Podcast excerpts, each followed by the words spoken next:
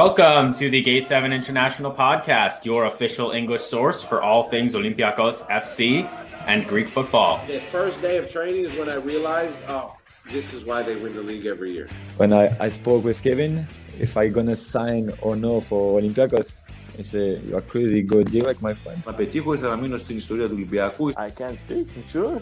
Yeah, yeah, yeah. Malaca! Para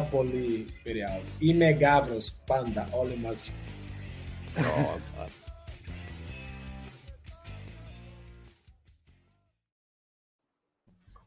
Hello and welcome to another episode of Gate 7 International. It's Sunday, 25th of September 2022.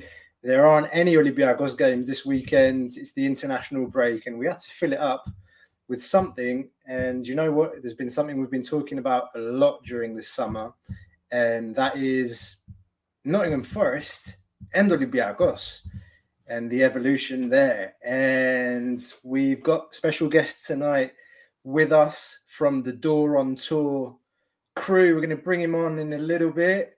Uh, go and check out Dore on Tour. The link is below in description. If any of you want to keep up with what's going on at Nottingham Forest, Dore on Tour is your your number one source. Let's say I'm Costa.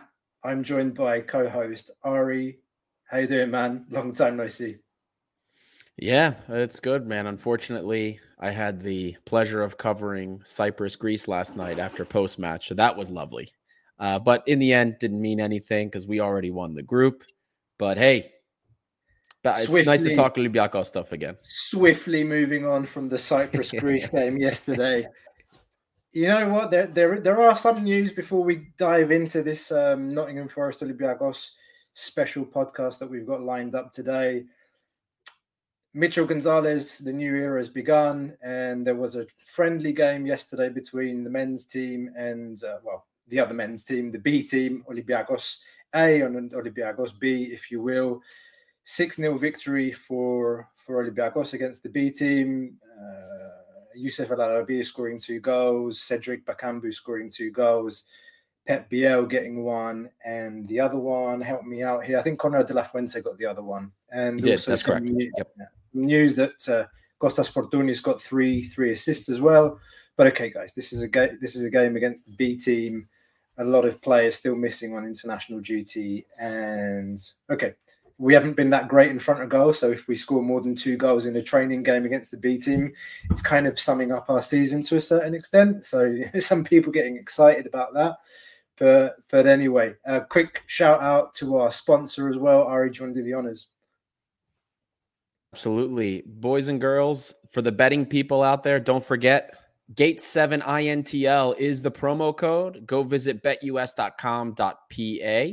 Using our promo code, you get a 125% deposit boost. You can turn 100 bucks into 225, so on and so forth. Some people ask me if they could only do 100. Nope, you can obviously deposit more and they will match you 125%. So more than double your deposit on top of that if we're going to have some struggles and some chaos for Olympiacos this season, the least we can do is help you guys win some money. So remember, betus.com.pa, gate7intl is your promo code. Oh, and there you have it, ladies and gentlemen. I see some new people in here. Yeah. Roland Naviri says hello from Sweden. Don't forget, guys, this is an international channel by Olympiacos fans for Olympiacos fans. Uh, always great to see more and more of you uh, joining the cause.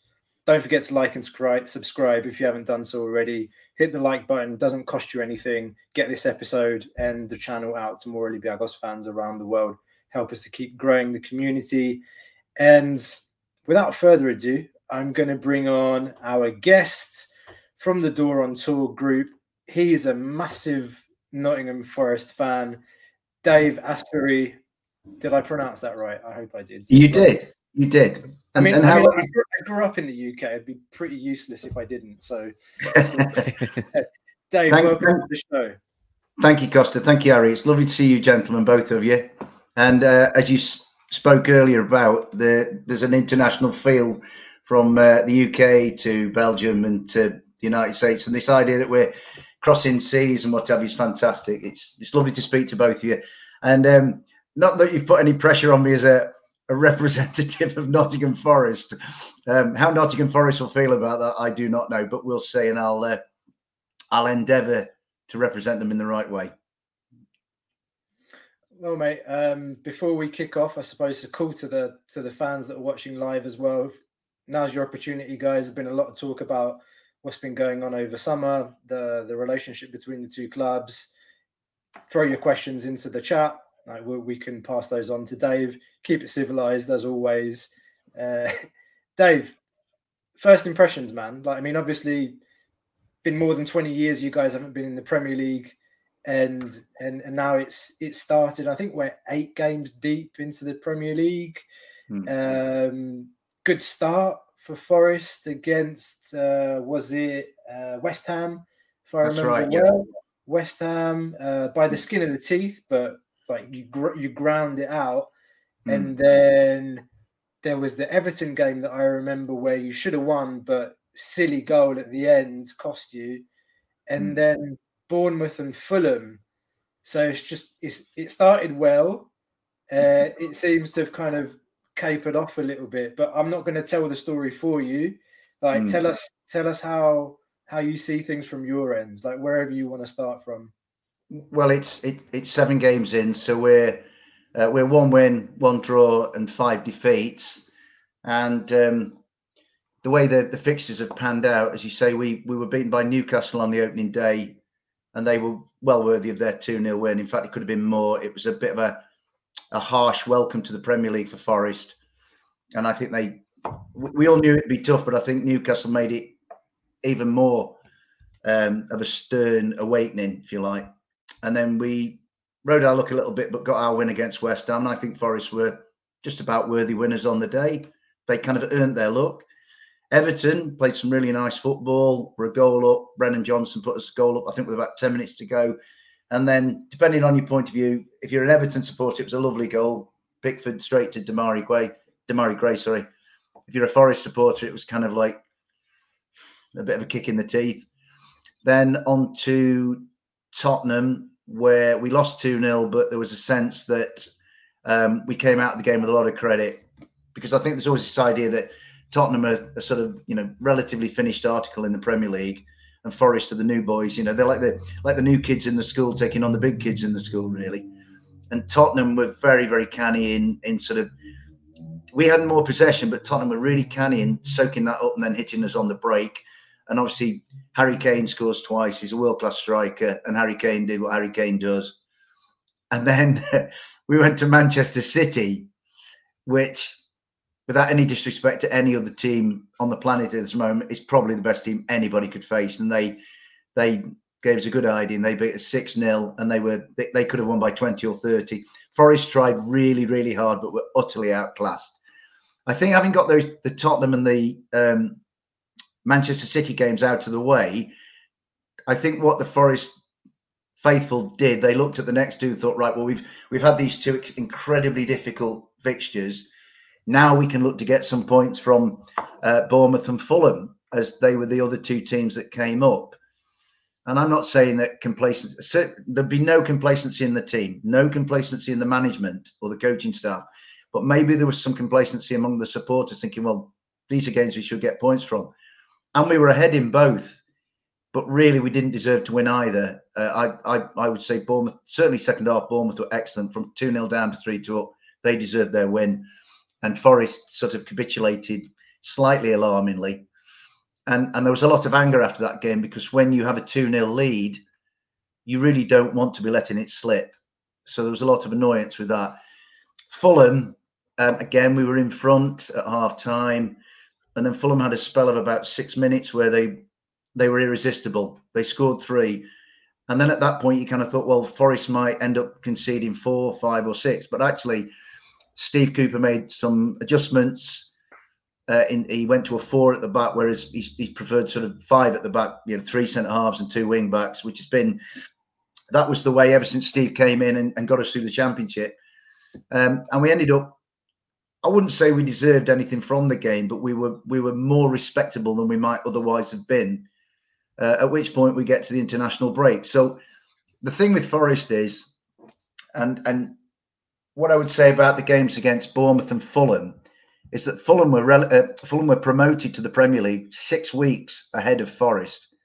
Bournemouth were up three weeks ahead of Forest, and what those two teams did, they'd already bought probably people that they saw as being Premier League players. I think Bournemouth and Fulham, from quite a distance away from the end of the season, I think had a notion that they would be Premier League teams. Now, Forest, and we're talking about evolution on this show, lads. Forest's evolution has been at the speed of a revolution. There's, there's, you know, from where we started, we were bottom this time last year of the championship. So from that point to this, Forest's progress is nothing short of meteoric. But that brings brings problems because it all happens so quickly. So the team that won at Wembley, the total cost of which was six million, was never going to stay together into the Premier League. There were five loans, there were people at the end of their contracts, and sadly there were some people not good enough. So the background to what Forest are trying to do at the moment is they're trying to integrate 22 or 23, 22 I think it is, new players into the club. So 22 guys from uh, different clubs, different backgrounds, different countries, all trying to come together in Nottingham. And some of them have only met each other basically a week, two weeks, three weeks, four weeks. And to, to build a team spirit and to, to build a squad and to do it on the hoof, if you like, in the most difficult league in the world means that Steve Cooper and his coaching staff have got an incredibly difficult job.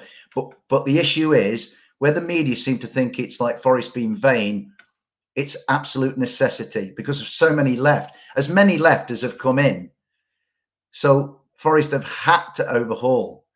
And we could see I, I could see it coming from a mile off. I could see it coming last season, thinking if we did get to the Premier League, which really until the playoff final and we'd won it, no, nobody dared think it because, as you say, we'd been out of the Premier League for 23, um, 23 years, and we were so conditioned to mediocrity and, and failure and underachievement that we didn't dare dare think that we would get up. So Forest almost couldn't plan ahead to the same extent that the likes of uh, Fulham and Bournemouth have done. So um, the phrase that we used was used about Forest by a, a respected local radio commentator. In fact, probably the voice of Nottingham Forest, Colin Fray, was that there was five years of progress within 10 months.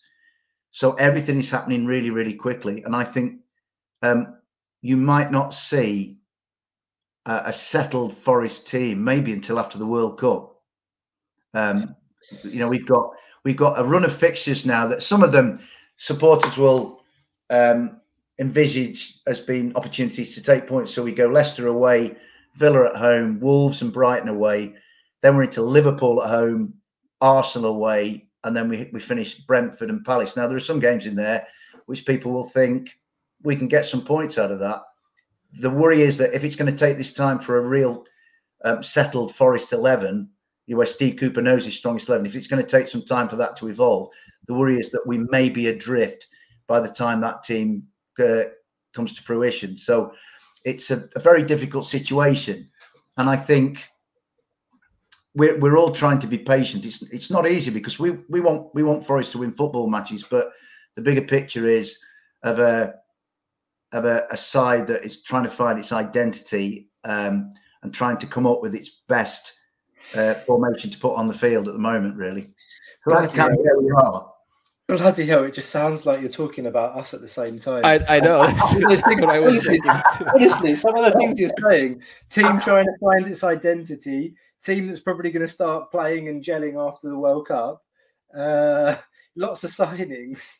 Yeah, yeah. How many? How many of Olympiacos signed in total then? Do, do you know what, mate? Um, Ari, sorry, I, I don't want to hog the mic, like because yesterday I was on the show and I was talking to Dor and I told him, I, I, I told Dor, I think we made 27 signings, and I'm wrong. It's not 27, but it's 17. I think yeah. that's including that's including Philip Zinckernagel. Yeah. Um, if, if you include the returning loanees, like the returning players we got on loan, Oh, it's more. or It's more, isn't it? Yeah. it's 20 well it's 25 if you include the players we sent on loan and came back we have 25 new players in training camp over the Mm. summer or that's why. That's, that's why we get confused. It's just like. Yeah. So, Um, so what you're saying then that there seems to be quite a lot of parallels between Olympiacos and Forest, and and and the I suppose the one common factor is Mr. Marinakis, and he's obviously I mean we're we're kindred spirits in that Mr. Marinakis is ambitious for Olympiacos and he's also incredibly ambitious for Nottingham Forest. Um, as to which he sees as being the more important, I I wouldn't want to comment. I mean that's that's for Mr. Marinakis to decide. I, we'd all, I think, you two lads on the, from the Olympiacos point of view, and, and myself from the Nottingham Forest point of view, would like to think that he's apportioning his affection and his love equally between the two. Um, you know, so um, not that I'm saying that it's not been like that before. I, um, but I think I think what has changed everything for the two clubs in terms of the relationship is the fact that um, if you like, for so long, Olympiacos were a, a really well-established European Champions League team with with quite a high profile across the continent, whereas Forest have been a sleeping giant, sort of adrift in the wilderness. And the fact that Forest have- themselves have evolved so quickly is now beginning to affect that relationship between the two clubs. It seems to me. Dave, I wanted to ask you now that we're on the subject of Marinaki and we'll say the ownership. Over the course, at least since we've been doing this show and since I've been learning myself a lot more about Nottingham Forest, I've kind of seen, and again, my my social circle with respect to Nottingham Forest is a lot smaller than yours. So that's why I'm asking for your context on this. And my question is so before before the promotion to the Premier League, I used to see, especially over the course of the transfer windows, when we would see a lot of Olympiacos players go to Forest, a lot of negativity. But now I've seen since the promotion, it's a lot more positivity about his ownership. Uh, so my question was more with with your connection to a lot more fans, at least. How do you see the overall outlook on the ownership? Are people overall happy with the Marinakis ownership? Are they are they un, unhappy? Did they think it took too long to get here? What's what's your lay of the land uh, with regards to that? I don't think, uh, gents, that there's any. I don't think there's any great dissatisfaction. I think there's there's a lot of, of positive feeling towards Evangelos and to Miltiadis.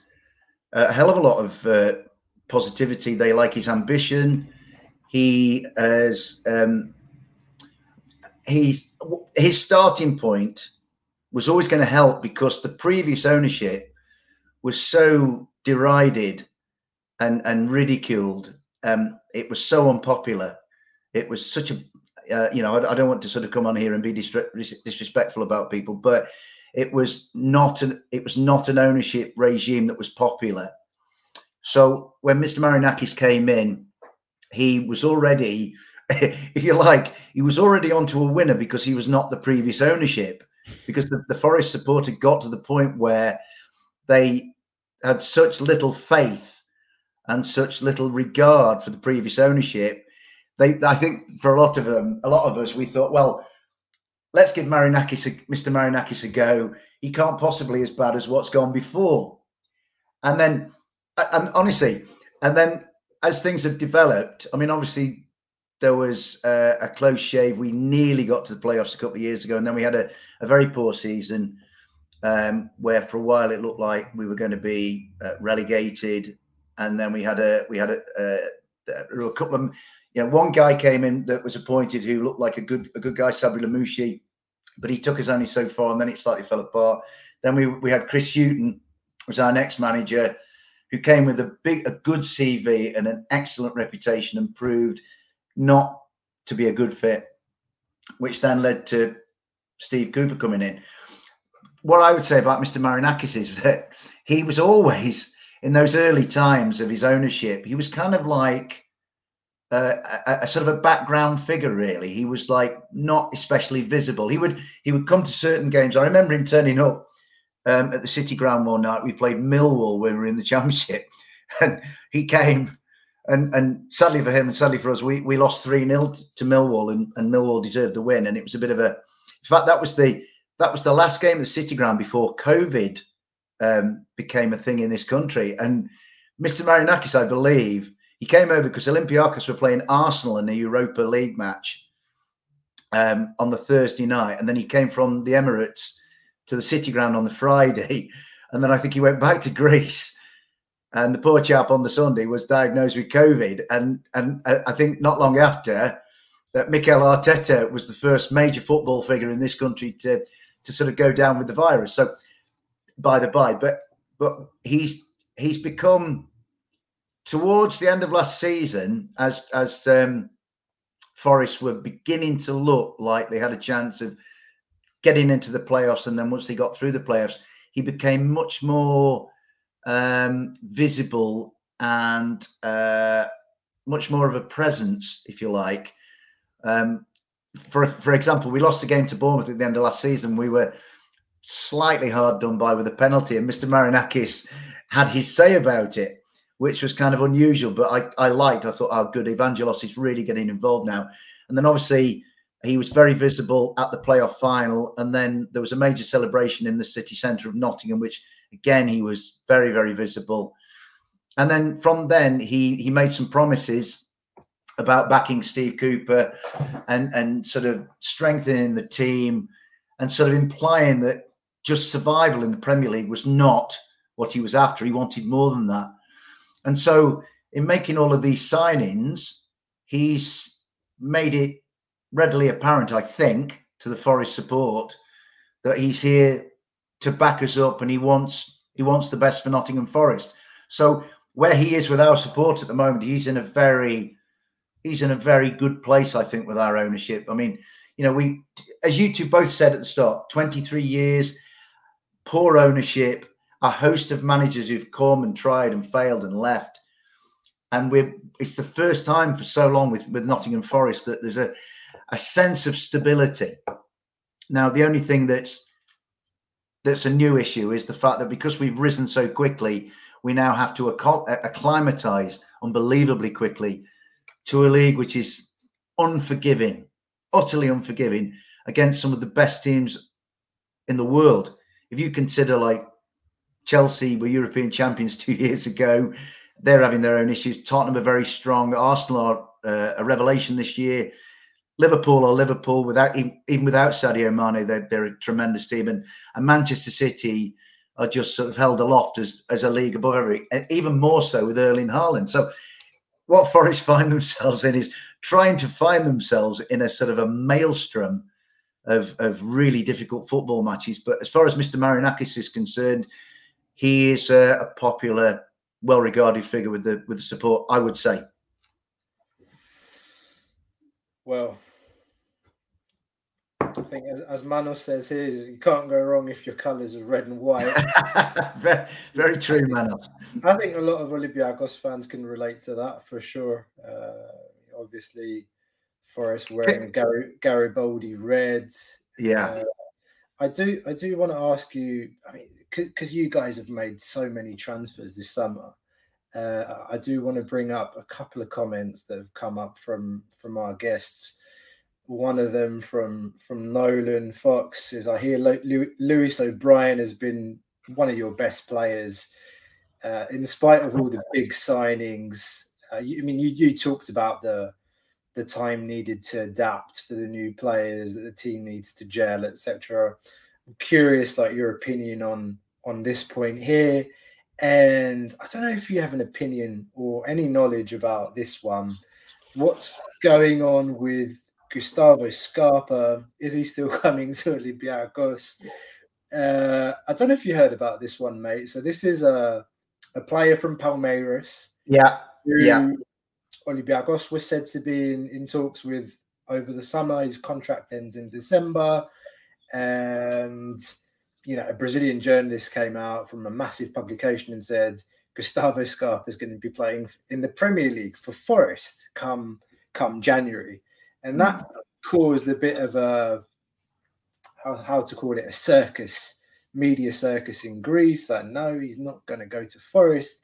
He's coming to play for Olympiacos in January. Then the Brazilians were saying uh, he's going to go to Olympiacos, but that's only if they get to the Champions League knockout stages, which we didn't even qualify for the groups. Uh, mm. I, I, don't, I don't know, like if you've got a take on on that one as well, or what you've heard about it, because uh, like, we, have talked about this a lot, and the, the thing that I've said to to a lot of Olympiacos fans is, tell me where Gustavo Scarpa plays in that Forest team in that 3 4 1 2 system that Steve Cooper plays, where they've got Jesse Lingard, they've got Morgan Gibbs White that can play at the 10, they've got Brennan Johnson, and they don't play with wingers. They've got Nico Williams and Toffolo right now, and Richardson coming through on the left. And where the hell is Renan Lodi as well? yeah, you bought Lodi. Is like, where the hell is this Brazilian going to play? Well, so, so okay, that, that that's my take on it. Um, let me let, let me take the let me take the two points um, separately. So Lewis O'Brien, of the signings thus far, has probably been just about the standout from Huddersfield. Um, yeah, yeah. He um, he he and Harry Toffolo kind of came as a pair, but of the two, um, Lewis was uh, more expensive than Harry was, if you like. Um, and Harry's Harry's done okay. Um, he's he's in fierce competition with Renan Lodi because Renan Lodi's come from Atletico Madrid. Um, he's a Brazilian international, so based on that alone, Renan is higher up the pecking order than Harry. But Harry, Harry, Harry's risen through the divisions. I saw Harry play in League Two in in the here in England, so he's risen a long way to be where he is. He's still learning.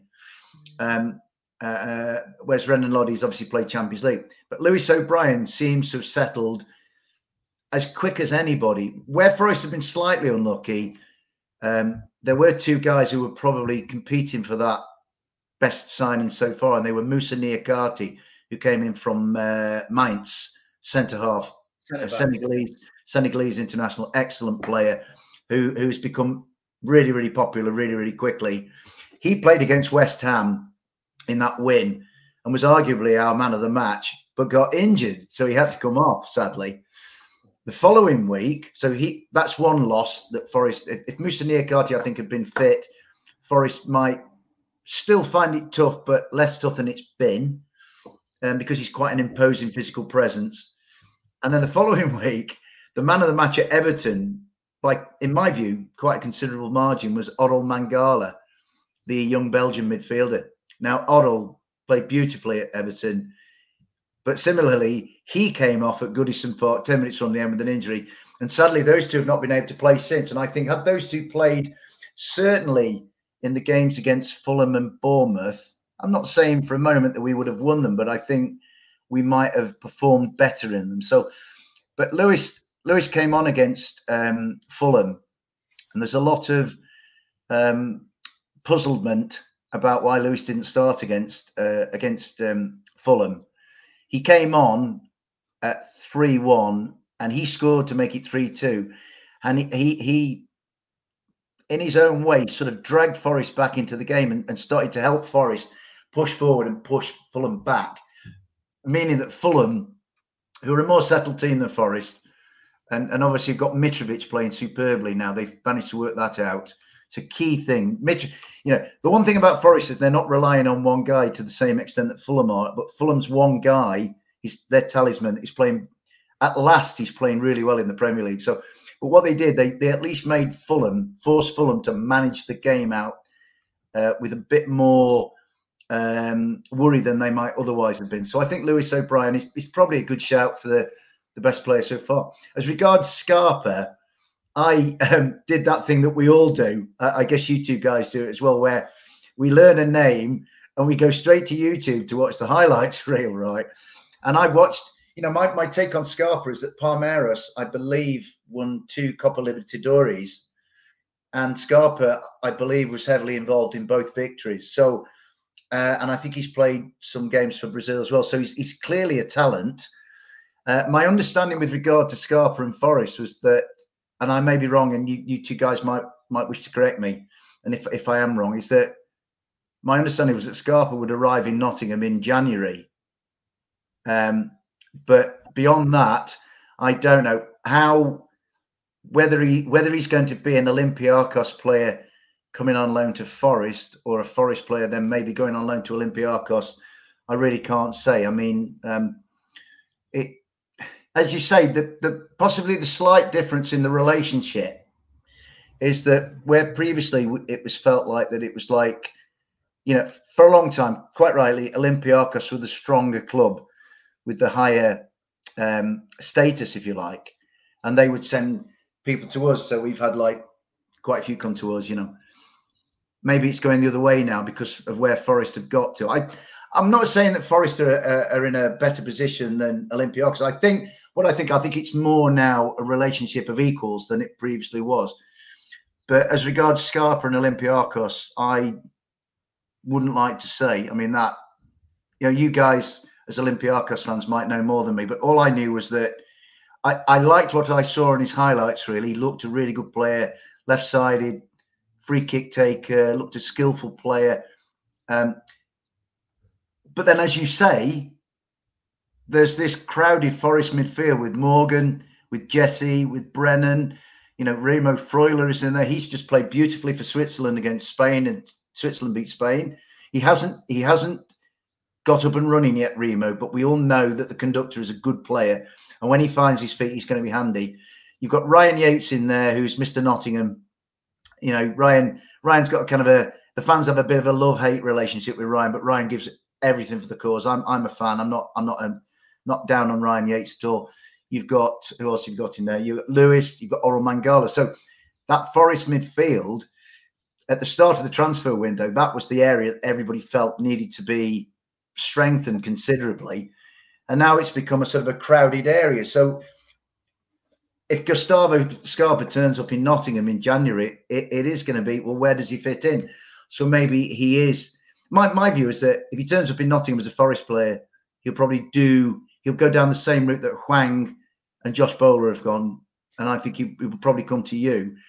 Um, I mean, the interesting thing I mean, you know, it might be the same for you guys in uh, with Olympiacos is that you know we're going to be into another transfer window soon, and that when you've already brought 22 in, you know, you'd like to think that it won't be as chaotic and it won't be as active, but you know, Forest by that time might be adrift at the bottom and might need some some more drastic surgery. You just you just don't know. I mean, only hindsight will tell you that. But my guess, it my my my personal gut feeling is that Gustavo Scarpa will probably more likely play for Olympiacos than Forest, based on the numbers that are in his position at the moment. Well, you already brought them up, and that was the question I was going to ask. It was a question we got on Instagram already. What what is the feeling around the Forest fans on Ui-jo Hwang and Josh Bowler? These are both guys that were signed by Forest and loaned to Olympiacos for the season the way it was reported is that basically they've been sent on loan. If they do well at Olympiacos, they were told they have a chance with uh, Nottingham Forest. Uh, both of them, uh, they both have attributes that, uh, if it came out, would be valuable. Josh Bowler and his dribbling ability, because we didn't have anybody that could really do that. Ui-jo mm. Hwang more so with his efficiency and finishing and positioning. Mm. So, how did you hmm. guys see this? How do you see the, both of these transfers and them coming to Olympiacos? Uh, I think with uh, Hwang, it was a case of a lot of the Forest supporters were like, um, not really knowing that much about who is this guy. I mean, to me, if he's playing in that South Korean team alongside Heung Min Son, and he's a South Korean regular, and his goal scoring record is pretty good, you know, he's he's a, a, a, pretty decent guy to have around, I would suggest.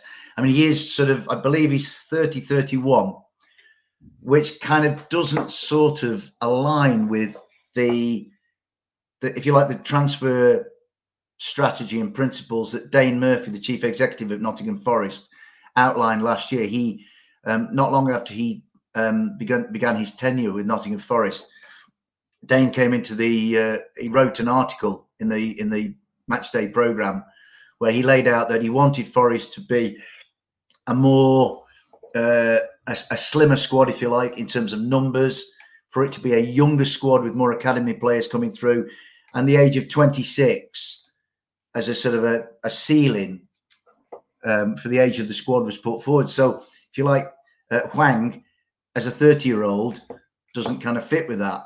Um, so it's one I think that this is no disrespect to one. I mean, as I say, his international record is decent. You know, South Korea a good side. We we all know Heung Min Son and we all love Heung Min Son. It, Min Son is one of those players in this country who is genuinely popular. Whoever you support, people just like the guy. You know, I don't know of anybody that's got a downer on it. But maybe the Arsenal supporters, or because he's Tottenham and all that business. But so you know, Hwang has got clear qualities, and um, you know, to get in that South Korean side, he must be a decent player. But he's a bit of an unknown quantity. Josh Bowler is the complete opposite. Um, Forest saw Josh Bowler close up twice last year um, in a uh, Forest beat Blackpool 2 1 at the City Ground and then were brilliant in winning 4 1 at Bloomfield Road in April, um, which was an amazing day, especially for those of us that travel to the games. Fantastic atmosphere. And Josh Bowler um, was Blackpool's standout player throughout the season. So I, um, I, I, I kind of wanted Josh Bowler from the outside. I thought it'd be good for us. Um, he, the only thing I would say about Bowler is he's um, he's gone to. There was some again. There was some bewilderment about why Bowler signed and then went straight out to Olympiacos. Um, but I guess he's going to play uh, Europa League. Is uh, Olympiacos in the Europa League? Yeah.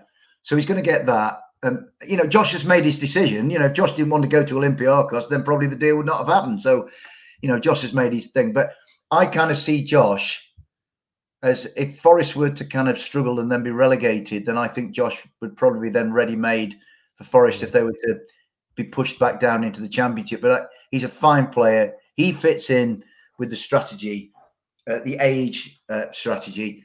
Um, and he, and he's a he's a clever player. I mean, Blackpool last year in that league, they'd just been promoted with Neil Critchley from League One, and they overachieved and they were good to watch. They were they were an entertaining team. Even that day when Forest won four one, Blackpool actually played some really good football. So Bowler and, and as as Manos says there, he, he's dead right. Bowler is a really good prospect, and I think that um, he's he's going to have a future at Forest at some point.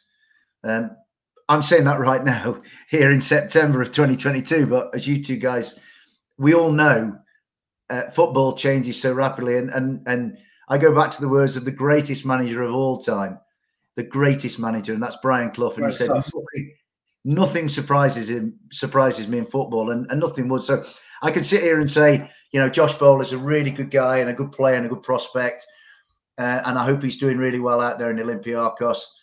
Um, but uh, you know, we just we might come us three guys might come back in a couple of months and the whole scenario has changed. You know, uh, uh, immeasurably. So we'll see. But yeah.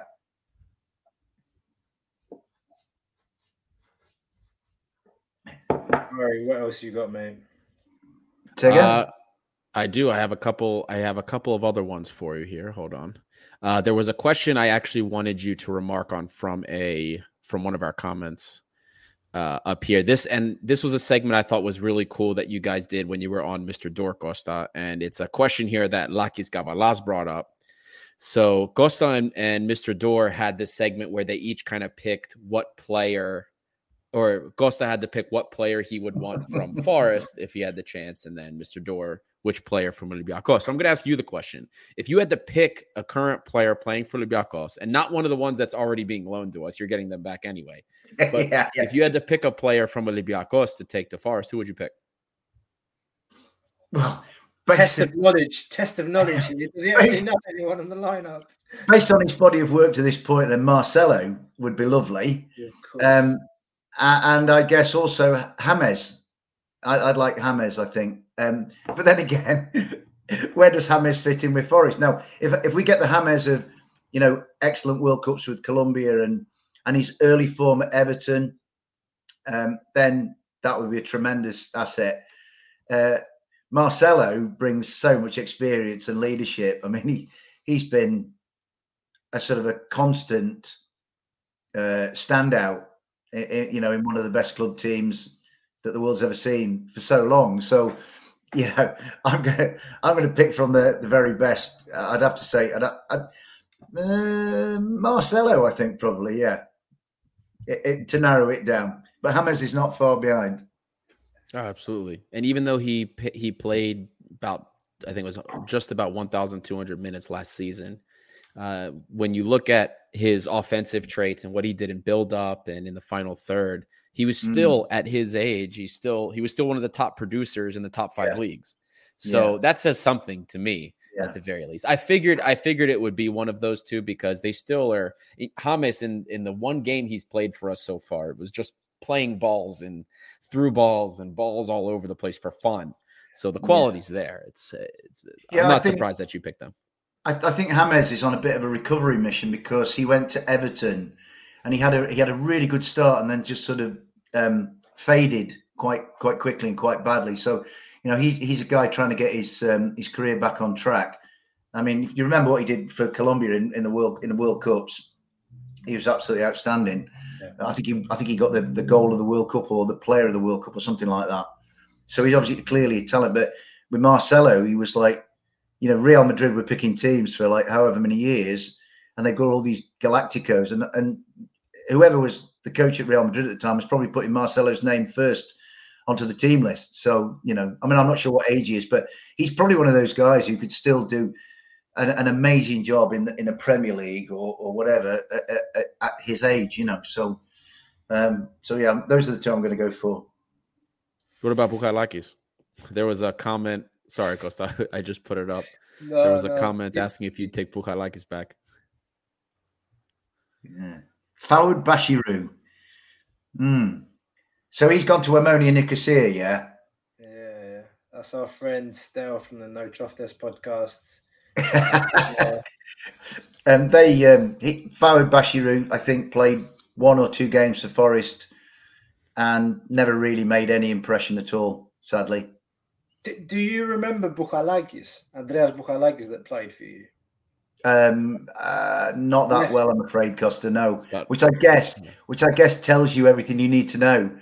Um, Yeah, I, I mean, the fair thing is, over the last few years, until the we've we've achieved this recent stability, we've had so many. We've we've had a, a host of a cavalcade of managers come and go, and we've had a host of players come and go, and and you know, 23 years of of underachievement and mediocrity tells you that those players did not make the impact that was required until Steve Cooper arrived and he built this spirit and he just got he just got this team playing really. So um yeah a lot of those there are a lot of this it's almost kind of like this um bermuda triangle of forest history where everything just disappeared never to be remembered or, or to be celebrated really. So that's i think that's why we're at this in this exalted frame of mind now because for so long we've not been you know a part of this um great you know high profile league so yeah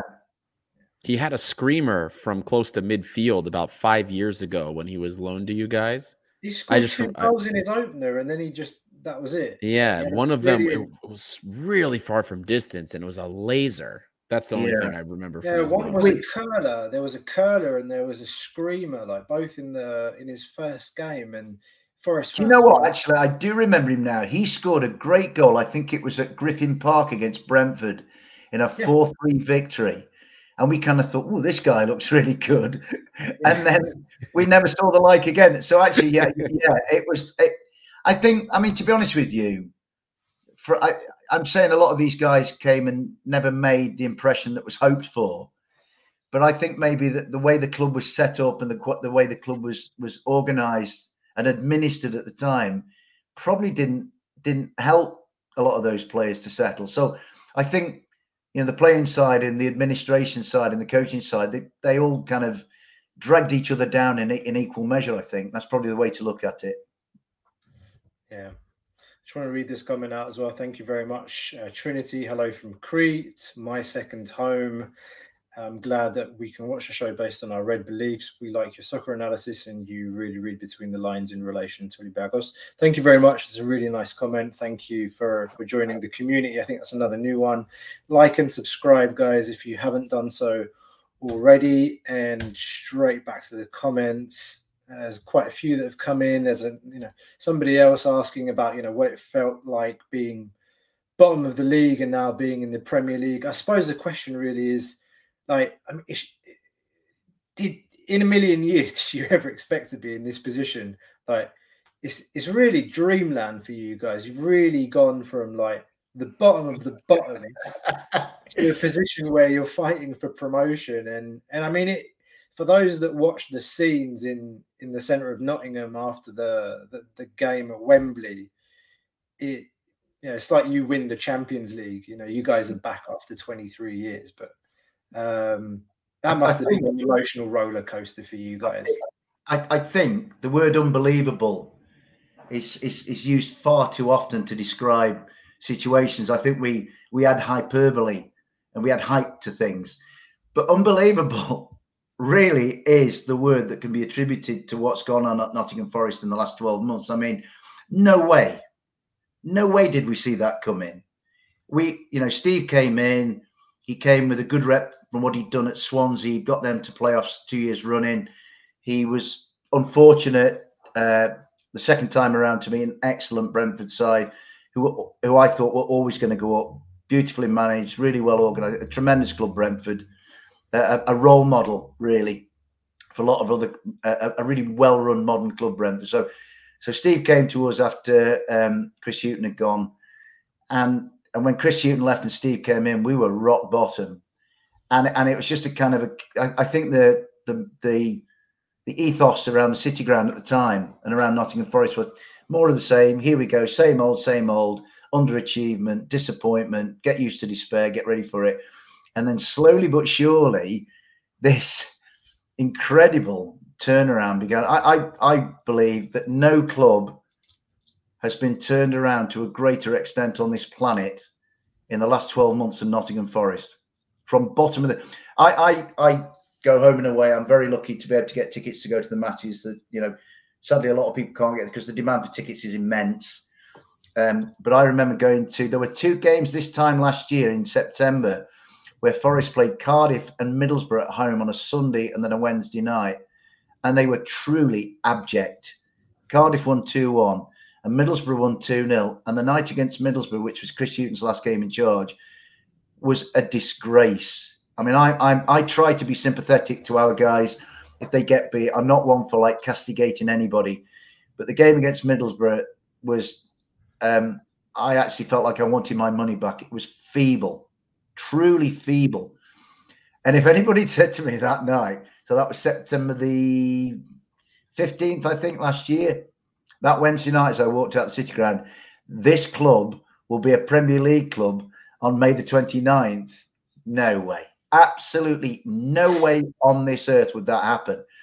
And then and then also because of the conditioning brought by 23 years of of um, letdown and hurt and pain, even when things began to gradually develop, so uh, the first game in charge for Steve was a 1 1 draw home to Middle, Millwall. But then we went to Barnsley, um, which who had been a bogey side for Forest. We were a goal down after an hour, won 3 1.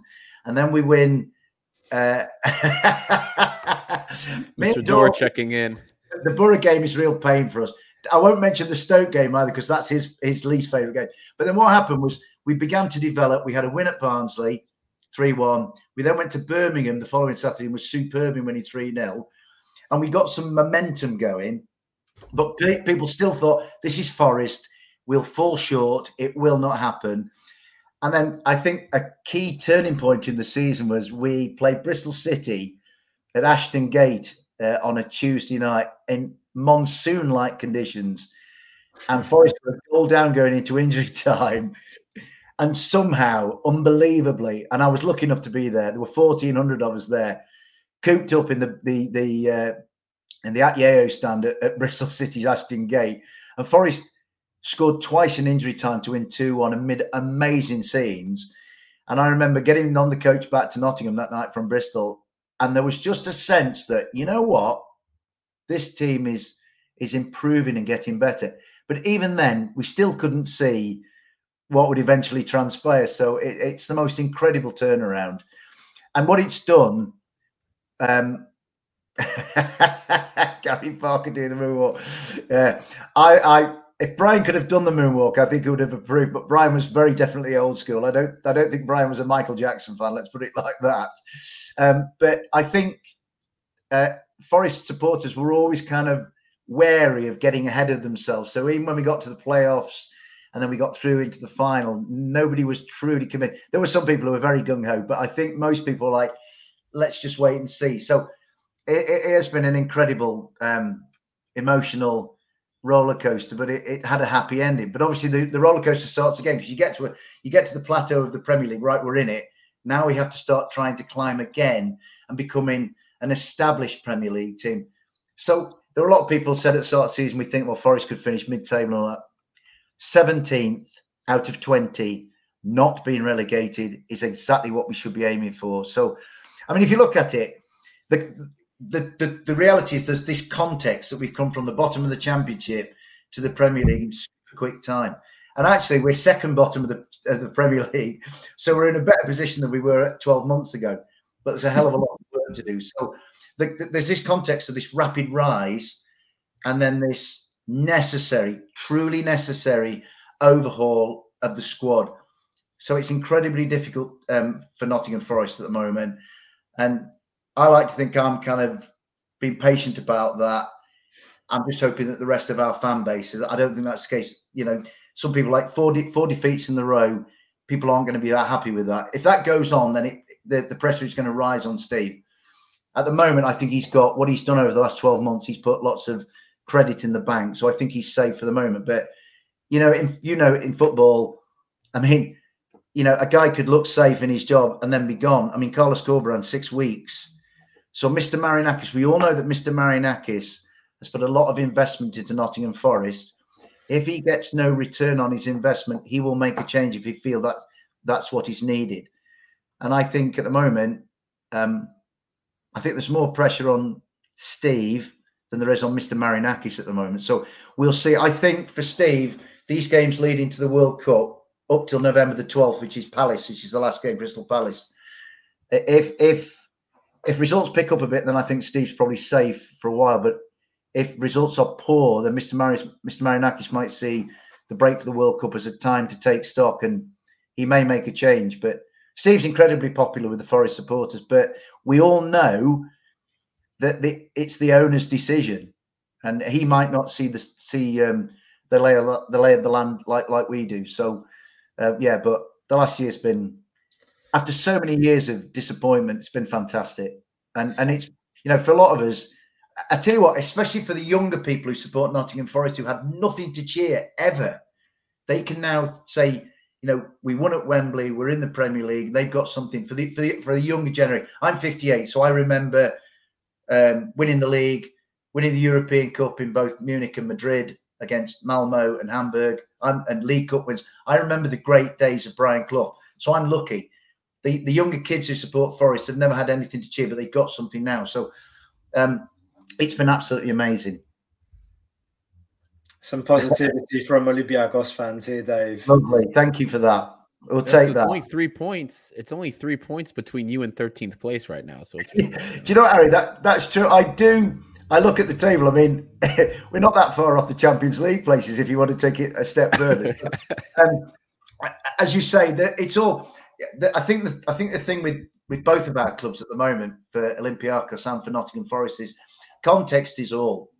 You know, the context for Forest is this rapid rise and a rapid necessary. You know, I use the word again, um, change of personnel, and I guess for Olympiacos, there's a slightly different context of, you know, I think am I right in thinking you you won three titles on the bounce recently? Uh, is that right? So you know we are trying to get back to that exalted level that we we had many years ago, and which gave us our heritage and our great tradition. Um, I guess for Olympiacos, it's like you you've got in within Greek football, you've got to that level, and now it's about maintaining it. So, you know, you have your context, and we have we have our context. You know, people think it's easy. Like I think looking from the outside in, if you're especially if you're in the UK where you know the German league is farmers league, let alone the Greek league. Uh, they they look at Olympiacos and they think, ah, you know, the, the league's really weak. Like they win it every year. Mm. Yeah, we've made it look easy, and to be honest, it has been too easy on us, particularly the last two years. Um, mm. We had gone two years without winning the title. Um, yeah. and then and you know now we've won it three in a row, but it's not easy. Like when you get to the top, remaining at the top is is always a challenge, and you essentially essentially uh, Olympiacos' biggest opponent is Olympiacos. It's always the it's always who we're looking at in the mirror that, that we're trying to beat, Mm. a better Mm. version of ourselves, and Mm. trying to find that. And I think that's one of the biggest challenges of this year as well. Besides the great point you made, you know, in your introductory remarks when you you said that you know Forest is a club that's looking for its identity, which is exactly what Yeah. what we're trying to do Yeah. as well this season. And do you know what? I'm I'm going to sidestep a little bit, but I asked Dora a question yesterday, and he didn't answer my question. I'm going to put it to you. it's it's it's a diff- it's a difficult one, I'll do my best, uh, Gusta. but just like just say the first things that come to your head. All right. So you made 22, 25 signings, however many. You're the manager. What's your best starting eleven? First names that come to your head. Come on, I'm going to help you on the way as well. Okay. Pete So, Henderson. uh, Henderson's your goalkeeper. Yeah. Yeah, and then my back three is uh, Everyone's fit. Everyone's fit. So you can everyone's fit. So my back three would be Joe Worrall, Moussa Niakhaté, and Scott McKenna. My wing After, back. after what McKenna did against Bournemouth, you put him in your back three. Uh, what I have to say about Scott McKenna is Scott McKenna has been with us now exactly two years, and the mistake he made against Bournemouth is the only mistake he's made in two years. He's been outstanding. He has been Mr. Reliable for us. Uh, he's been my favourite player since he came. He's unassuming. He's unselfish. He's solid. He seeks no limelight. He's a brilliant team player. He's a little bit short of pace in the Premier League, but he's learning. And Scott McKenna is a real solid customer. I, I absolutely love the guy. He's very popular amongst the. I think that day, I think if anything, the day he made that. I mean, had he put, he's left footed. The ball was played down the right. Scott's being chased by Dominic Solanke. If Scott hoofs the ball into A block in, in the in the Peter Taylor stand, then we probably wouldn't be even contemplating Scott McKenna. The, the the rule of Scott McKenna is you don't need to talk about Scott McKenna because you just let him get on with his business. He's a I think he's a wonderful player. Yeah, he might be a little bit short of pace, but he makes up for it in other ways. So um, I I'm kind of fighting his corner a bit there, but I think that one mistake in two years for a, a human being, and all the human beings are imperfect, is a pretty good record. And I and he's Scotland. uh, I think have just won two games on the trot. He's played full ninety minutes in both, and I, he's not been mentioned in dispatches, so you know Scott's done well. Scott McKenna, when he made the when he made the mistake against Bournemouth, his personal reaction at that moment, I think, was it kind of magnified the sense of shock around the ground at what happened with giving that goal away. And my first thought was he'll bounce back from that because he's a strong character. So I have no I have no qualms about putting McKenna. Niakhaté in the middle, McKenna on the left and Worrall on the right, Nico Williams at right back, and then uh, Renan Lodi. uh, although he needs to find his Atletico Madrid form, and, and Harry Toffolo is developing. Omar Richards will will kind of come into competition, but I'm going Renan Lodi at the moment based on what he's done. My two holders in midfield are Lewis O'Brien and Orel Mangala. My my sort of number 10, if you like, is Morgan Gibbs White. I think he's uh, he's got a box of tricks. He's got an X factor, Morgan. He's he's charismatic. He's a good character. He's just that little bit sharper in match fitness at the moment than Jesse Lingard is. I like Jesse.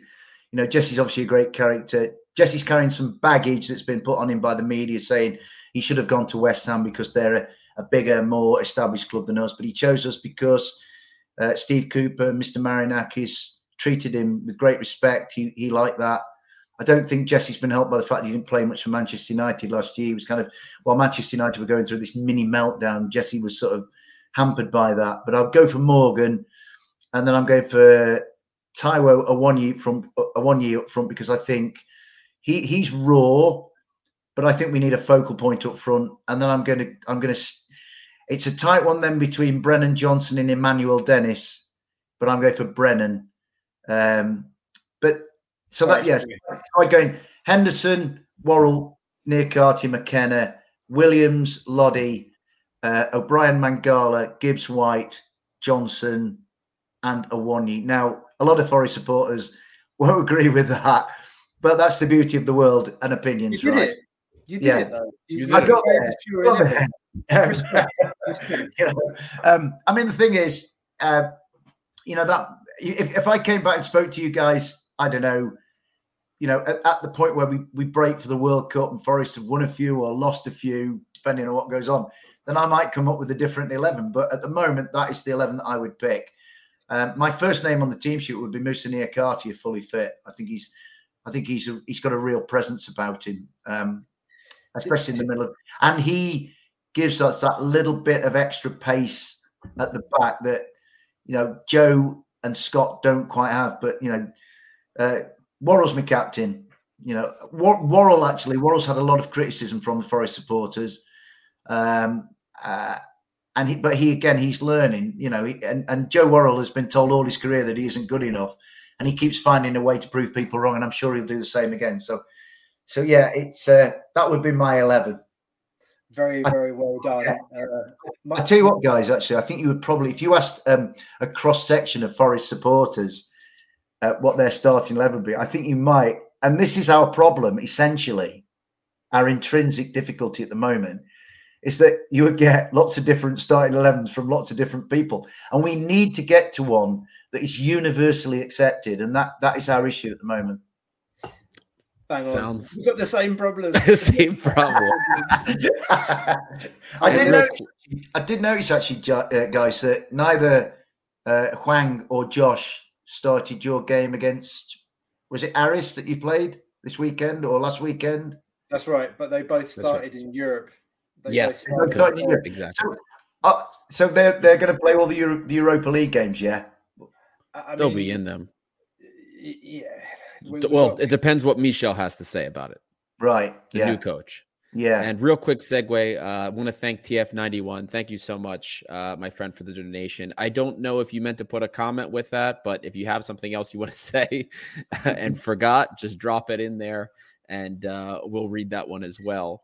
But Right. yeah, they, um, the, we'll see. Michel's already, the European list isn't safe for anybody right now because there's already people on the European list that are getting uh getting the boot uh so we'll see what happens. We have to wait at least for international break to see what he decides to do with the rest of the guys in the roster. He has how many more players to cut costa? Because he said he wanted a squad of 24 he's got another nine to go eight to go yeah. What what if we sign more players from the tran- from the free transfers? We've still got a few more days to go until the transfer. Uh, window, the belgian agents- the belgian center back is has been one that apparently he wants uh jason um Denayer. um, Denayer, that's Good it player. Good player. International quality. Actually, can I ask, talking about Belgium, can I ask you two guys? I mean, and, and I'm probably talking on behalf of a lot of Nottingham Forest supporters. Philip Mad- Zinckernagel. Is the one. Now, you know, Philip Philip left us with a lot of, you know, he, he was excellent. He was a bit inconsistent for us, Philip. Yep. He would shine on certain days and he wouldn't shine on others. I mean, uh, what I would say is that I think all the ladies of Nottingham are missing Philip Zinckernagel. He's a very stylish young man, uh, a very uh, erudite and elegant, sophisticated man. He was a very a definite favourite with the ladies. I know that. I keep hearing that from Forest fans that he's a handsome lad. yeah, he, he, he came, he, he made a great impression. I mean, he's an extremely educated, uh, you know, well rounded, cultured kind of guy. And and I was, I was sad. I, I was really happy to see him come. I, I, just liked him. He had, he had an aura. Yeah, you know, there were days where Philip wouldn't do very much, but there were other days where Philip was a real, a real key player. I, I particularly remember when we beat Leicester, who were FA Cup holders. We beat them in the FA Cup 4 1. Philip scored and was just instrumental throughout. And then he would go to the next game, like, where's Philip gone? You know, but we, we did like him. But what what I can't get my head around, I'm hoping you two might be able to explain, is that he's gone off to Olympiacos, and then in in in a, in a blink of an eye, he's at Standard Liège. Is there any is there anything sort of sinister in that? You, you can tell from the reactions on my on our Ari's face and my reactions. Um, uh, Neither, I don't think I Costa or. I actually agreed with that move. I, I I'm gonna say this because I when I did the scouting report, I watched every touch he had for you guys last season. And so I, I saw the value that he would bring. I also saw the inconsistency, and it was something that Yeah. concerned Yeah. me when I did the scouting report on him. But Philip, as as far as how how things happen, was a victim of chaotic change at, at this club because when he came in, it was under the previous manner, Pedro Martins, who wanted him, valued him very highly. Then, of course, Martins Never played him in his never played him in his natural position. Always played him out of position. Well, and that's that's a whole different thing. We ne- we never got to see him ever play in his natural position, which is something that irritated uh, more than a few of us. Uh, there were some, uh, there were a lot of Olympiacos fans that, despite him never playing in his natural position, were very frustrated with him because of some of the inconsistency uh, that you saw. He definitely there there were plenty of times, especially when Corberán took over, where he wasn't connecting well. Uh, Mm. But not that. Um, not that uh, not that I necessarily anybody was really connecting very well, but he was one that it was a standout. And if you go by some of the comments that were made that he made to press, you know, the the system didn't benefit him. He didn't want to play with the new coach. He, he was uh, unfortunately a victim of a lot of change. And Right. if it were me, with when the EU list was made and he was left out, you know, I feel bad because he came into this club probably with promises. You know, you don't come into a club without those. He was probably promised some things. And then, of course, new coach comes in, leaves him out of the European list. There's two players I can tell you right away I would have left off the list for him. That's just me Mhm. and my opinion. And they're on the way out now as well. Eh, well, and that's another thing. But I, I, I liked him as a player. I thought that he could contribute something to this club at the very least. So I was a little bit disappointed personally. Hmm. He seems to have started quite well at Standard Liège, actually. From what I he scored two bangers at the weekends. Yeah, yeah. I follow him on Instagram. Um, in fact, he he uh, he told a friend of mine that he knows me, which is he'd seen me on a podcast before apparently. So I I, I have a I have a strong uh, kind of feeling of affiliation with Philip. I, I just hope that wherever he goes, he does well. But the thing about him was, um, I think going up into the Premier League, and it was just like he was one of those five loans that we had last year who were you know, four of them in particular. Uh, poor old Max Lowe came in, did well, but got injured at certain times of the season, so he didn't really make as much of a, a, a contribution as he would have liked. Um, so Jack Colback. we were linked with, by the way. So again, We were linked with him, by the way. yeah, Max Lowe. Yeah, yeah, he's he's done right. He's gone back to Sheffield United and he's doing okay now because Sheffield United top of the championship and are looking good to be one of those teams, you know, in contention to come up to the Premier League this year. But of the uh, the other four, definitely. So there was Jed Spence, who was a revelation for us, uh, having come from Middlesbrough with no kind of uh, reputation whatsoever. Now, now he's a twenty million pound or whatever, fifteen million pound Tottenham Hotspur player. Whether he's going to get games or not is another matter. There was Jed Spence, Keinan Davis, um, James Garner, who's hugely popular at City Ground. And we, I think we would have liked him back, but he's now gone to Everton. Keinan's gone on loan to Watford. Uh, and then Philip Zinckernagel. So, but I think with Philip, I think the other three that we talked about there, Spence, Davis, and uh, James Garner, I think the vast majority of Forest fans would have had those back in um, in, a, in in a heartbeat. Whereas with Philip, I think the sense was that you know you got you got you didn't quite get everything of Philip all the time, and I think Steve Cooper. He, he he doesn't give much away about individual Steve Cooper. He's extremely diplomatic. He's a brilliant communicator, and he looks after the team. And, with Steve Cooper, nobody gets ahead of themselves. Forest stand as a team and fall as a team. But I did hear a comment where uh, Steve referred to how he has lots of he had lots of conversations with Philip Zinckernagel, and he made the point Philip Zinckernagel is incredibly uh, educated young man, uh, you know, but you got the sense that Steve was always striving to get more from Philip, and he wasn't always getting it. And I think the idea was that you know, I think he was the one of the uh, of those key loan players that you kind of thought if we go to the Premier League, Philip is not going to to be making that journey with us really. So, um, but I just found it interesting that he was. You know, I'm, I'm glad you guys have sort of added some uh, some again some context to what's happened with Philip because I was like, oh, he's at Standard Liège. I thought he was at Olympiacos. But as you say, you know, you've gone through, you know, you're onto your, I guess, your third manager now in two months with with Carlos um, having come and gone so quickly. So you know, it's, but that's the nature of modern football. Things change. I mean, very, you know, when I was young, uh, clubs in this country uh, had, had managers who were synonymous with that club because they'd been there so long. So Sir Matt Busby and then Bill Shankly at Liverpool and uh, Alex Ferguson at Manchester United, Arsene Wenger, Arsene Wenger at Arsenal, and now we've got Klopp and Guardiola, who are like that. But but whereas in the past that was the norm, now that's this is that's the rarity. You know, so the longest idea of the longest serving manager in, in the Premier League these days is like there's, there's Guardiola and Klopp, but they're probably the only two at the moment in the in the Premier League who can leave on their own terms. So the rest for the rest, it's a, an ever evolving, ever changing picture. And you know, so we're looking at Steve, yeah, and I'm saying to you guys, he's he's well liked, he's hugely popular, and he's got loads of credit in the bank. But Mr. Marinakis might decide in, you know, if we lose at Leicester in the next in the next game, which is a crucial game because they're Leicester the only well. they they're they're in they I think with Leicester, um, they're coming to an end of a cycle. So they had the cycle of winning the league against all odds they get to to get to the quarterfinals in the uh, the Champions League, and then they win the FA Cup. And I just think they're coming to the at that that that Leicester side is coming to the end of its cycle. Whereas Forest, if you like, are at the start of their cycle or, or near to the start of it.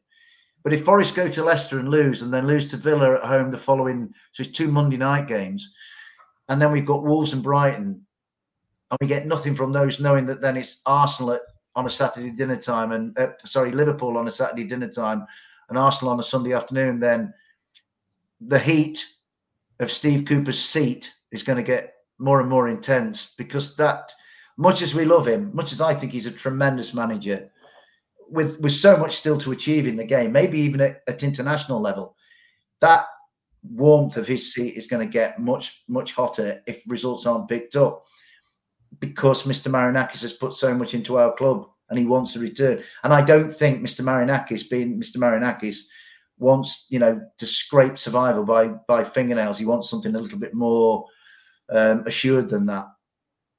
Yeah, you might need an electroshock. I mean, if you like you said, if you, I think that Leicester game is is key for you guys, and Crucial. um, we will be following with a with an eager eye on what's going on at Nottingham Forest. Um, yeah. We, we've been going about an hour and 15 minutes now. Uh, we could go on for much longer, and it's been really, really interesting, fascinating for us to to hear you and, and speak with so much passion about everything that's that's going on at Forest. Yeah. We've heard you talk about what's been essentially a, a, meteoric rise from bottom of the championship all the way to you know getting promoted after 23 years. I think you've you've answered pretty much all the questions that I can I see so. in the chat. Like we've we've talked about we've talked about the rise. We've talked about you know what's going on now, the context with the manager, uh, big games coming up. People are asking, you know, what if Cooper gets sacked? Some people are saying Pedro Martins. I doubt it after the way he left us. Um, we've talked about transfers. We've talked about Josh Bowler. We've talked about Wei Hwang. We've even talked about Gustavo Scarpa for those of you that are tuning in later on and asking questions about things we've talked about earlier, um, you can go back and, and, and listen to this episode whenever you like. We talked about Philip Zinckernagel just now. Mm. Um, can, I, can I say back to you two gentlemen? Can I, can I can I say that the feeling is is mutual and it's you know it's nice now for me to have a greater uh, understanding of, of the context of Olympiacos um, because for so long, and this, I, this, I guess, I have to kind of apologise for my my ignorance, if you like. You know, Olympiacos was kind of over there, and I'm so in. I am truly, totally in love with Nottingham Forest as an organisation, as an entity, and as an institution that I haven't probably paid as much attention to Olympiacos as I as I really ought to, because you know there is this almost symbiotic relationship between the two clubs because we have the same owner so I think, you know, it's been great for me as a Forest supporter to listen to you two guys, so knowledgeable and so articulate about your club and, and for me to be able to, to learn from you two. So I think it's been a nice way of us to being able to sort of uh, I'm going to use a really pompous word, cross pollinate. um, Mr. Dore gets on at me. He says I'm too wordy, but I'm a really, to be honest with you, what you two lads have to understand is I'm a really nerdy, bookish sort of, uh, you know, I, I'm like proper nerd about about stuff. So I tend to do a lot of reading, and these words come out. Mr. Dore goes, "Oh, Dave, just calm it down because I don't understand you." Like, but but I think it's nice for us to exchange views and exchange information about our clubs, you know. And and I I can honestly promise both you, Ari, and, and you, Costa, that I will pay much more attention to Olympiacos now because I think it's only fair, right, and proper. You know, you've devoted you devoted your your podcast and your lovely show to to Nottingham Forest. I should devote some attention back to Olympiacos. So, and and the fact that the time has gone so quickly. I mean, I've just really enjoyed um, sitting here every Sunday night chatting with you guys, and uh, I think the fact that time's gone flown by so rapidly just shows how how how much fun it's been for me. You know, so thank you both very very much. Hey, look, we're we're two nerds about Olympiacos too. so the important thing is the three of us are red and white nerds. That's it. We We're all, we're all red and white nerds here. That's We are so- indeed. We are indeed. Dave, I, I tell you what, my, my hope is that you two could get to the city ground. It would be lovely for you two to get to the city ground sometime in the future, and we could all have a big group hug. That would be wonderful. I think. I'd love that. I'd love that. I would. One day, one day that will happen. Dave, tell everyone where they can follow you. Um, there was a question earlier about what's Dave's podcast. Dave is a guest on the. On Yeah, door- actually, sorry, Costa, go- go that's a really that's a really good point, Costa. Actually, um, I um, now very very honoured and privileged to be invited onto to various podcasts as I am onto this one, and thank you again, both of you. Um, I never ever seek to go on anybody's podcast, so when the invitations come, it's really really appreciated. But I, uh, Mr. Dore has his own channel, uh, and and lots of Mr. Dore's guests have their own channels, and and there's um, some fantastic stuff going on around Nottingham Forest. There's this great community community of YouTubers. Mr. Dore does his stuff, which is absolutely brilliant. The guy's a heart of gold and he's a legend. And there's there's there are lots of other guys. There's Rads and there's like Jamie Martin. There's Match Day with Max. The uh, the 1865 Red, who's brilliant. There's a whole host of these fantastic guys doing great YouTube content, and I and I go on as a guest. But as you say, Costa, I am just a guest. I do not have my own YouTube channel. I may in years to come. I tend to think it's a young man's game, and at 58, maybe I'll leave it to the, the younger guys. But you know, I just come on and uh, do a bit of bit of talking, a bit of chatting about the club I love and, and the game I love. Because much as I love Forest, I love football above that, and I want to know as much as I can about about different types of football, different countries, and you know, to know about Olympiacos and about you know, I, my first recollection of Greek football, and this is going to upset you two guys, I guess, is Panathinaikos in the 1970 European Cup final. Who is this I- guy? Throw him off but the wait, wait. Who is this? What were you- Wait, they lost Where 2 did you find this guy, Ari? Where did you find him? but they lost 2 0 to Ajax. And I remember the game being at Wembley because I my favourite football at, the time when I was a little lad, apart from our domestic guys here, was my favourite football was Johan Cruyff. I think he's the greatest player, in, yeah, the, the coolest footballer I ever saw. And so that night at Wembley, I watched it as a little lad. I was about six or seven. And Panathinaikos played in green and they were utterly forgettable. And Ajax played with their white with the red stripe down. And Ajax were just the brothers from another planet. And um, so You my redeemed yourself. Redeemed. my Redemption. Panathinaikos is that they got a good hiding that night. So, so yeah, I'm sorry about bringing that name up, but it was more about Ajax and that lot. And I promise I won't mention them again. It's all right. We're just giving you some bants as well, mate. Very good. no, very good. Um, Dave, thanks so much for coming on the show, mate. My we pleasure. could, we could Thank go you. on a, a lot longer. Um, questions still still coming in the chat here for for Dave and for us. I think we're gonna we're gonna call it a night. Uh, Ari, did we miss anything? Uh, there's one, and Dave, you can just give us a brief, really brief opinion. We talked I'll about it.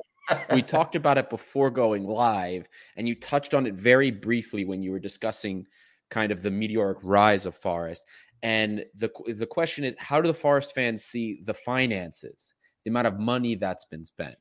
Uh, you brought up briefly about some of the the the pundits in media talking about how um, uh, you know how difficult it is or how you know how this is going to be something that might be an issue down the road how do the fans see it for forest and I you think- can make it brief it'll also probably be the last question we get to uh, I think there is a little bit of concern because um, financial fair play is such an important part of football these days. Um, I mean, our, our local context for that, if you like, is Derby County, who've had some terrible trouble recently. They're now, you know, thankfully for, for football, although I won't get you know, Forest fans don't want Forest uh, want Derby to do anything. There's there's a real rivalry there, but there's this lesson from just down the road that we don't want to get into that sort of situation.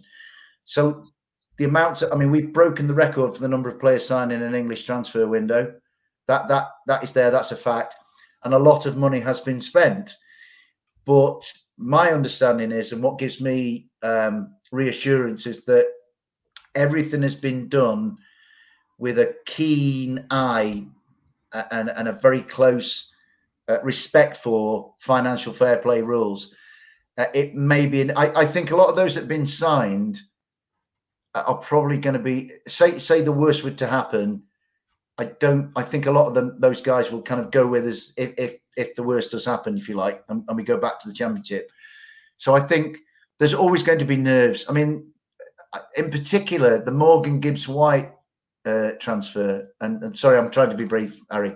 The Morgan Gibbs White transfer did have a lot of people saying, "Oh, that's too much money. That's a lot of money." But the reality is that it's kind of Mr. Marinakis' money, I guess.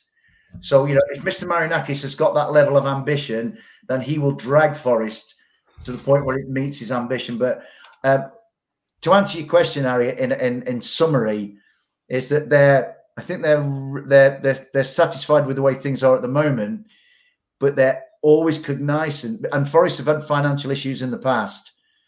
You know, it's kind of case of, of once bitten, twice shy. There's always this slight nervousness about amounts of money that are spent. Um, but obviously, the thing is, the money's been spent now, and only time will tell if it's money that's been spent wisely. Amen. It wasn't something I was worried about, to be honest with you. Uh, he get he can depreciate the current players that he purchased over three years. He has three years to make sure that this year counts. The and the minimum payout that he's that he's that Forest will get just from TV rights if you come in last place, it covers the majority of it, assuming nothing else happens. Yeah. and you still get the parachute payments if he's able to properly liquidate over the and summer. Actually, and actually, Harry, that's a, that's a fantastic point you raise, and, and a good one to finish on. Actually, is that for so long there was this kind of uh, loose association of clubs, a little club of clubs, if you like, like Fulham, Watford, West Bromwich Albion, Sheffield United, Norwich. The they, they were called the Yo-Yo Club Laureate because they're up and down. You know, dreadful in the Premier League, excellent in the Championship. But what Nottingham Forest have done they've broken into that group and they've got their hands on the prize. Last year, when we lost to Bournemouth or we lost to Fulham, it was a case of, oh, they've got parachute payments, we haven't. So that was kind of an excuse. We've broken into that little cabal of group of clubs now. So that in itself, I would like to think gives us a little bit more stability and solidity financially going forward. Yeah. Perfect. Well, let's see. Time will tell for both clubs. Um, still very early on in the season, but it feels like so much has happened. Like during the preseason, it's true. A lot has happened. Um, Dave, thanks so much. It's been great My to have you pleasure. My pleasure. Um, before before shutting down, one last comment. Guys, what can we do to make this channel more popular? This is quality for Olympiacos fans. Uh, again, thank you for that comment. Um, I'll tell you what you can do if you're listening live or if you're listening later on or watching, wherever you are. Hit the like button. That helps with YouTube algorithm. It helps to get the channel out to more fans across the world. We are an international channel, Olympiacos in English, Gate 7 International subscribe if you haven't done so already. I think we've at least made one new subscriber here today. Dave, if you haven't subscribed already, hit the subscribe button. I will indeed. Yeah, I will indeed. and I shall. Um, I shall follow. I, I, uh, I've got Gate Seven as a Twitter following, and I'm following back. So yeah, honestly, such a pleasure to meet you guys and to talk with you. It's been really interesting, and what you do with this channel is great. Keep doing it, and um, I've never really followed Greek football as closely as I should do, but Olympiacos have got a sort of a fan from distance now. So I'm there as Olympiacos now. There we go. One more, one more converted. We're not even converted. baptized. We baptized him. Red and white. Once red and white, always red and white. Thank you very Absolutely. much, Dave. Absolutely, my pleasure. Gate Seven International by the fans for the fans. Signing off. See you next time, guys. Κάτι μαγικό. Όπου πας εσύ θα με πάντα εγώ Να σου